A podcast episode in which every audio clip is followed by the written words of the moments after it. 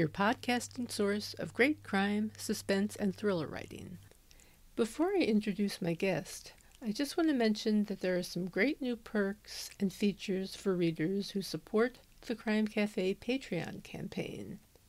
You can access the Patreon campaign from my website, debbimack.com. Hi, all. Today, it's my great pleasure to have on the show an award winning and internationally best selling author of thriller novels, specifically the Emma Caldridge series, which is totally awesome. Thank you. one of them, and they're absolutely fantastic. Uh, she has also written uh, novels in the Robert Ludlum Covert One series. And as the author of both crime fiction and true crime, I'm thrilled to have on today Jamie Freveletti. Hey, Jamie, it is so Hey, good to see you. Good to see you again, even if it's virtual. Even if it's virtual, yeah. Yeah. Virtual beats not no contact or falling apart. well, um, I've read the first book in your series, and Emma Caldridge is just the most awesome protagonist. So smart, so resourceful, so kick ass. uh, tell us about her, how you developed that character, and how she has developed over the course of your series. so she came about. Um, she's a chemist, right? She's kind of like a female MacGyver. I love that. So she came about because I had written a novel, a manuscript, I should say, and nobody had picked it up. And um, it's called Black Money. So I wanted to write something else. I love thrillers. I was at a 24 hour race with my husband. He's an ultra marathon runner, and he runs 24 hours at a time. So I went to this race. I was a handler. I, I used to go to make sure he didn't, you know, die on these races. so we had a, it was in Colorado. We had a freak snowstorm in the middle of the night. Um, it was 70 degrees when they started. It was minus whatever and snowing on them. So one man passed out on the trail and got hypothermia. So I, I was in charge of dragging him to the hospital, and I did that. And I started thinking, you know, he didn't know where he was, he didn't know his name. And that gave me the idea for a lot of things because I thought this is kind of frightening. You know, you, what if, and that always starts every novel, right? What if this happened to me? What if I got hypothermia or I was somewhere where I didn't know where I was? He was from England. He, you know, he was in a strange location, you know, running this 100 mile race. He was obviously in fantastic shape, but something happened. So that's why I put her in Running from the Devil. I have her down in the Colombian jungle. I was thinking, what would it be like if you were, your plane is down, you don't know the east from west, you don't know where you are, you know the jungle in Colombia is by the FARC at the time. There's been, since there's been a peace agreement, uh, treaty, but uh, that's how it started. Boy, it's really amazing. It's just Yeah. the story is just riveting. I mean, that first one that I read, the first in your Yeah. series, just page Yeah. turner, totally. Thank you. Yeah, Running from the Devil started my career and got the awards and got everything rolling. That was really, that's really the book that I still look back with with great fondness. That's awesome. That's wonderful. You have degrees in law and a postgraduate degree in international studies. I take it that you've drawn upon your legal practice experience in, in your writing to a certain extent. I do all the time. Uh, when I was a lawyer, I did a lot of food, drug, and medical device, both regulatory and litigation, white collar defense. And since Emma's a chemist, she's kind of fashioned on a bunch of the expert witnesses from the pharmaceutical companies that I used to work with. I loved, I love the experts. I love the chemists, the kind of all that scientific stuff. And I thought it would be cool to make a protagonist who was pretty logical, who was involved in STEM, you know, science. And she's an ultra runner. I love running, so that fit with something I like. And it really, I use I use everything. Every Emma Caldridge novel has an unusual disease or chemical or something because she's a chemist, and I find them through the research I still do because I love it through FDA stuff. I do love that stuff. So that's all, everyone, they all involve, you know, pandemic flu is one. Uh, the latest one, blood run, is the smallpox virus. That has an interesting story. And that's what I hear. Yeah.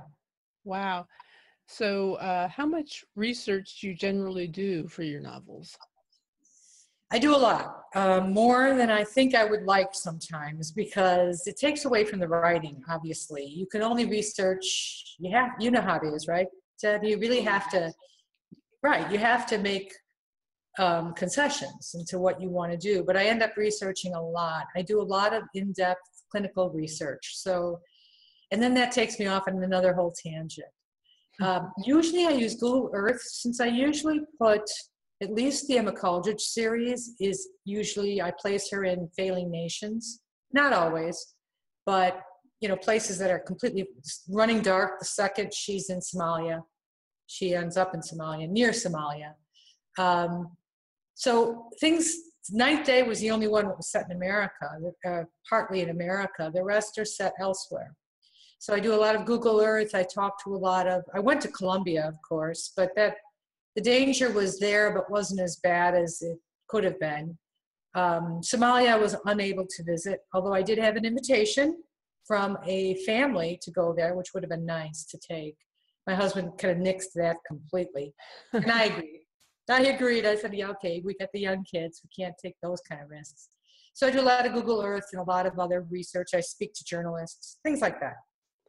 That's fantastic. I have to talk to you uh, when we're done here more about uh, that kind of research because you know that kind of thing fascinates me, and I'm always looking for good sources of information. Um, you say you like thrillers. Uh, what is it in particular that you like about thrillers? What drew you toward that genre? I don't know. I have to be honest with you. I love mysteries too. You know, mysteries are somewhat different. I grew up with Edgar Allan Poe. So at nine, I remember, uh, I don't know, my mom had this type of, I don't know if it was margarine at the time. I don't know what that was, stuff was called. But on the back, you could get five books for a dollar, something crazy. And I remember cutting it out. I was nine years old. And I said to my mom, Can we mail this in? And we did. And she's like, Fine. Well, they sent all this stuff that was in the public domain. So I really cut my teeth on. it's so funny. Uh, Edgar Allan Poe. Uh, loved Edgar Allan Poe, which was pretty brutal for a nine-year-old, but I loved it. Um, yeah, and then uh, Three Musketeers, Dumas. So I started reading a lot of action adventure with the Dumas and Edgar Allan Poe and mystery, and that's kind of where my interest. Then I was very young. I loved the Walter Farley Stallion, Black Stallion books. I loved horses. Every girl, I think, most girls grow up loving horses. So I got kind of a taste for action adventure and thriller, and that's kind of where I've stayed the whole the whole time. Now I love, I will admit the other. I read everything, as you can imagine. I read nonfiction, fiction, romance. Uh, love romance. Um, I read mystery. I read everything. I sci-fi. I, I loved Heinlein. I read everything I can get my hands on. So I'm a, I'm a very broad reader, and so far I've been writing thrillers and one mystery. Hmm. Well, I have to tell you, this this sounds so familiar. I mean, I hear this from all writers that they read everything, you know, and I think that's so important if you're interested in writing to just read as much as you can. And um, let's see, uh, when you were at the C3 conference, you mentioned something about a song list associated with your work. Yes. Oh God, I was just on the phone about that this morning. oh, oh, can you talk about that? Because I love Okay. music, and I'm just Oh, fascinated know. by the idea of associating music with a series. I know. I got my idea. My mom, who has passed away, was a jazz singer and an actress. Ah, So she was in movies. She was in Pet Detective, The Truman Show, Recount, big movies. She was in movies. But she started out as a jazz singer in Chicago. And I had this idea for this, and I can't really talk too much about it, but I'll tell you as much as I can. okay. um, for this story that I'm preparing to give to my agent. It's a contemporary. I have a, a historical I'm delivering to my agent next month, and this one I'll deliver to her in two months. But this second one is a contemporary involving a band. It's a mystery about a band, music band. So I thought, well, wouldn't it be cool to tie that up and have the band have actual music that the band plays? So I got this idea that I would tie I would tie in with a real live band and I would commission some songs that matched the story, the guy in the band or the women in the band. In this case, there's a woman producer and a male guitar player. Um, and that's deliberate, by the way. I wanted to have a woman guitar player, but I thought women producers in music are, it's like women directors. I really wanted to have a woman producer, really up in front and more of that aspect of things. So she's the producer. And I contacted, I have some ins with uh, some very, very, uh, with Berklee College of Music. So I have contacted uh, some family members who are able to create music. I had at the time, I think I spoke to you at the C3, I was at the C3, I was really discussing uh, the Jack Reacher music. I don't know if we discussed that. So Lee Child, yes, so Lee Child has the same idea and he has this Jack Reacher music. And when I saw it, I'm like, yes, that's exactly what I wanted to do with my book. Now, I wouldn't do it with Emma Caldridge. He's doing it with his main character. But this new book I know is coming out. So that's what we're doing. We've, we're going to have some songs tied in, some videos. I would love to do an enhanced ebook where you press on the, so he's singing a song in the story and you press maybe in the column, you press a button and you'll hear the song he's singing. But that's down the road because that kind of stuff can also be a bit of an issue for a reader. As, you know, as I mentioned, I'm a reader and sometimes I don't want too much cluttering up, right? My experience. But I think that would be cool if we put it off to the side or maybe in footnotes or something like that. Yeah. So the project just gets is getting started May 1st. I expect to have some real answers on that one in September. Huh. Well, that's really fascinating. Yeah, it's going to be fun. It's so innovative. I hope so. I, I, you know, I I try these things and sometimes I'm a little bit ahead of the curve. And the worst place you want to be is ahead of the curve. You know, you don't want to be, what is it, VHS, what was the other one, beta or whatever. You want to end up, or Blu-ray when everyone was fighting. You want to be the one who ends up, right? Mm-hmm. So we'll see. But I think it's got some very cool potential. The fact that guys like Lee Child are doing it. I know Harlan Coben for a while had an Australian was touring with an actual Australian musician. So I think this has been done before. I just wonder, you know, how it's going to all work out. And since I love music so much, whatever happens will be good for me. Do you enjoy jazz? I love jazz. Love jazz. Well, I'm like reading with music. I love jazz, blues, rock. I dance hip hop. I just learned how to salsa dance. Thank you very much. I'm taking a class it's getting better, you guys. It's getting also it's getting better. Let's just say that. I started out kind of embarrassed, but it's getting better. and I have tickets to everything. You know, I I unfortunately I had tickets. I wanted to see the Stones before they were no longer available to tour. Mm. And I thought, oh God, please let everybody be healthy. And of course, Mick Jagger just canceled the Stones mm-hmm. tour in mm-hmm. Chicago. It's unfortunate, but they say they may reschedule but I have tickets to Lollapalooza every year. I I just love music. I'll, I love live music. I'll go if someone says music, I'm there. So I've got a wristband on my wrist and I'm gone. So it's great. Cool. Yeah. Who would you picture playing Emma in a movie or TV series? Well, I used to say Angelina Jolie because she did Salt at the time. Remember Salt when the first books were coming out? Now I've seen so many great young actresses who are perfect for that role. I think, at least now, I think a lot of women are getting very interesting roles in media. So, you know, I really have to think about that one. Um, I would love to see someone new, you know, start someone's career with that, uh, as opposed to a name that everybody knows that's it's kind of like with the music that I'm doing for the music thing. I'm trying to I'm looking only for people who are not who are really getting their careers started. I, I feel like it's a you know it would be a nice thing. Mhm. So yeah, I think that's cool. Very cool. yes, I think it's important. Yes. There was something I was going to ask you. Now it's gone. I hate when that happens. Whether like jazz or blues or Other than the jazz and blues, which is very cool. Um, oh, I know. White Sox or Cubs? Cubs, Yay! North Sider. I, I can't I I am a Nats fan, so but and I'm Yeah. also a Met fan because I'm originally from New York. Oh my goodness! but I See, you know my- I applaud the Cubs because I I'm always for the underdog and the I underdogs, right? Yeah. We used to go. I we never really had money to go see the the. We, I, we grew up very blue collar, but my grandmother lived on the north side, and grandma every year, once a year, would take us to a baseball game, and it was always the Cubs because she lived near Wrigley Field, and so that's it. oh my gosh. Indoctrinated with the Cubs. When they won, I couldn't believe it. For the first time in a hundred years, I hit the big W in the window of the house. I was all over it. It was great.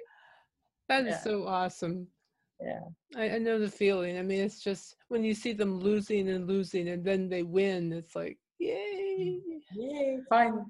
Totally. Um, let's see. You mentioned Edgar Allan Poe and some other authors. Are there any other authors that you find particularly inspiring? Yes. Um, I really, really love Lee Child series for Reacher. I think he does a nice job getting a voice across. Um, it's it's consistent and it's strong, which I like. Um, for women thriller writers, there are so many I follow now that it's it's gotten a little crazy. But um, love Megan Abbott's work. Um, I really try to keep looking back into earlier writing because I feel like it it seems to be something that will help me grow. One problem about being a professional writer now is as I read, I have to not read while I'm writing, and I'm writing almost all the time. So I've been reading a lot of things that aren't thriller because they don't mess up the voice, if you know what I mean. I love what you're saying. romance. Yeah. Yeah. So I read across the across the table. Um, my biggest thing has been lately. I've been trying. Oh, I read The Hunger by Alma Katsu, which I don't read horror, but he- there I was. Right, I read. I picked it up, and man, that was a really great book. Um, she talks about the Donner Party. It's set in the 1800s Mm. during the march across Donner Party. It's a Donner Party kind of thing. And uh, I thought she did a wonderful job keeping the suspense going. You know, that's those are the kind of things I like to read where I kind of learn how another author is keeping the suspense moving along. I think it's really important. I love Lori Rader-Day. I think she does a wonderful job. I love Clare O'Donohue. She has a new one called Beyond the Pale. Uh, two Irish, two Irish. Um, it's almost like a Nick and Nora. If you like classic movies, Oh like yeah, an I love that stuff. So it's an Irish Nick and Nora. It's called Beyond oh the Pale. gosh. You have to read Beyond the Pale. It's really Beyond fun. the Pale, I'll have to write that Beyond down. the Pale. And then Julie Hyzy. Obviously, I'm connected to Julie Hyzy. She just did Virtual Sabotage, which which is a sci-fi with um, virtual reality. Oh my gosh, Mm, Debbie, you guys, have you ever put those glasses on into? I went to a place in New York City, and I put the virtual reality thing on and asked for the zombie attack or whatever. Holy Toledo! So Julie, I couldn't believe it. So Julie Hyzy's virtual sabotage is that kind of idea, but takes it to where it kind of affects your brain. I won't say any more, but your brain gets affected. And I can see it now because they're at this place in New York City. They put the glasses on and they asked me if I wanted to walk the plank. And there was a plank you could walk on a high rise, but it's all virtual. mhm. You know, they said, go ahead and step off. You know, you're standing in a studio. You know, you're just wearing glasses. You cannot step off that plank. yeah. My heart, like, I was, my heart was racing. There was no way I was going to step off and drop 60 flights off. And I remember thinking as I stood there, the zombie thing had already happened, so I was already freaking out about that. And then he's like, "Well, let's just lower down the fear and let's get you on a plank." I thought, "I'm not walking off a plank off a high rise," and I couldn't do it. So it kind of tells you how how much technology messes with our brain. So virtual sabotage is really cool for that. So that's the stuff I've been reading. Wow, very yeah. interesting. Yeah. It reminds me of the glass floor in Toronto. If you've ever been there and gone up in the uh, needle there, there's a glass floor, and stepping on it is a weird experience because they have that. Yeah, you feel the, like it's going to drop on out, but but right. it's very strong, and people step on it. You know, but it's funny the way people react around it. It's like they kind of put a foot on there and take it off, and yeah, I mean, we have it at the Willis Tower, the old Sears Tower in Chicago, and it's that glass platform, right? They're platforms. Yeah, I've stepped like on. I'll be uh-huh. honest with you. Some of that fear, I think we need to retain in our brain. I, I think it's there for a purpose. That fear and that caution. So, also, I didn't want I know this sounds really strange, folks. Please don't think I'm strange, but I didn't want when I was in the virtual reality thing to step off the. You know, it's one thing to have zombies attack you. You know there are no zombies, so it's it's easy. It's real fiction. But stepping off or falling off a building is is very possible. And I didn't want that in my head. I didn't want the image of what that would feel like in my head. I thought, I, you know, there's some experiences I don't need to have. It, it's even would feel different if I were jumping out of an airplane. And I think because if you jump out of an airplane, you know you're not, you know you're falling, but you chose it. But falling off a building, I don't know. There was just something I didn't like about it, so I never did it. I can understand completely. Yeah. yeah Is there, yeah. Is there anything else you'd like to add before we finish up? Well, uh, Blood Run is my latest. It involves a real, a real, uh, started from a real event where they found some smallpox vials in an old closet. If you look at the blog post attached to this um, podcast, you'll see what that's about. And I just recently did a Sherlock Holmes short story for the sake of the game. Put him in Chicago in the blues clubs, which I know well from my upbringing and my childhood and from living in Chicago. And that's another one where music really came into play. So I love them both. Thank you for having me. I really appreciate it. Oh, it's my pleasure. And I'm so glad you were able to come on. Thanks so much. Thank you. Um, remember, Jamie has a book giveaway running until the end of April. So do go to that blog post and check it out and uh, leave a review for the podcast if you would, please. And uh, to learn more about the Crime Cafe ebooks, as well as the Patreon campaign, you can go to my website, debbimack.com, D E B B I M A C K.com. And finally, one last very special guest is going to be coming up next time. It's a surprise, but here's a hint three words Hap and Leonard. And on that note, thank you very much for listening I will see you next time, and until then, happy reading.